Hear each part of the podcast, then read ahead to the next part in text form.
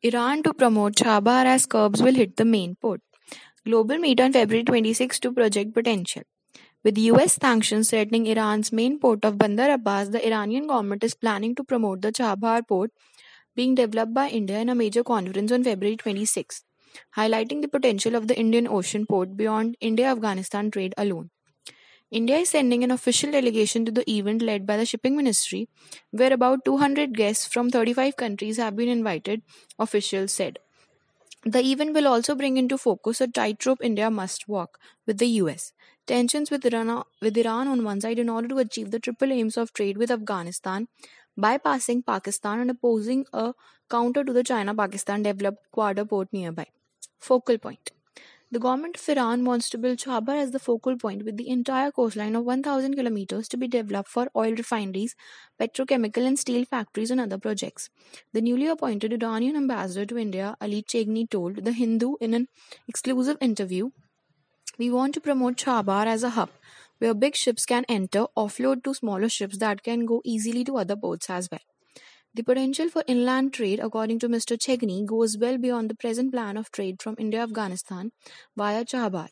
As he revealed, the government's plans to connect via Turkmenistan to Central Asia, via Turkey to Europe and via Iraq to Syria and the Mediterranean countries.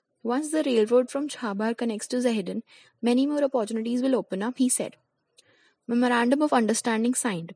India has committed to building the five hundred kilometer one point six billion dollar railway from Chabahar to Zahedan, which are both in the Sistan-Baluchistan, was signed by the Railway Ministry last February during Iran President Hassan Rouhani's visit to India.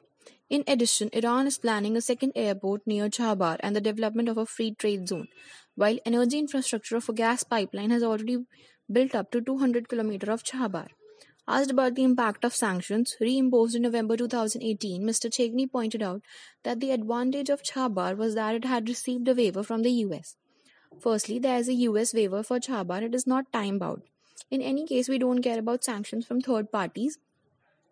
This is our country and our business, and we continue to do our best to develop it, Mister Chegni said.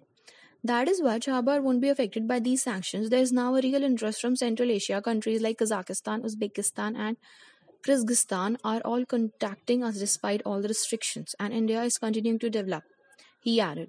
M E A officials dealing with the Chabahar project are advising some caution in the plans, given that the U S waiver for Chabahar was given by the Trump administration to facilitate trade to Afghanistan. This exception relates to reconstruction assistance and economic development for Afghanistan. These activities are vital for the ongoing support of Afghanistan's growth and humanitarian relief, the State Department spokesman had said, announcing the waiver on November seventh last year. As a result, India is hoping that the February twenty-sixth event does not turn into a confrontation between the U S and the Iran, said a senior official of the M E A. We want all countries, including the U S, to understand the value of the Chabahar facility, not just for trade with Afghanistan, but for soft aid and humanitarian relief for Iranians, the official said. Trilateral cooperation. India, Iran and Afghanistan have also stepped up work on trilateral cooperation to facilitate trade through Chabahar after India sent a tribal shipment of one hundred metric tons of wheat to Kabul via the port last year. Since the port was officially opened on December third, more than one hundred thirty-five containers have been processed at the Shahid Beheshti and Shahid Kalantari terminals, M E A officials said. Officials from India, Iran and Afghanistan also opened the office of the India ports. Global Chabahar Free Zone, I P G C F Z, and India has subsequently taken over logistics and cargo handling services of the port. Iranian bank Pasargad is expected to begin operations at a branch in Mumbai to handle transactions along with the U C O Bank branch in Tehran, while the Afghan Kazanfar Bank is the final phase of clearances to set up a branch in Chabahar, said officials.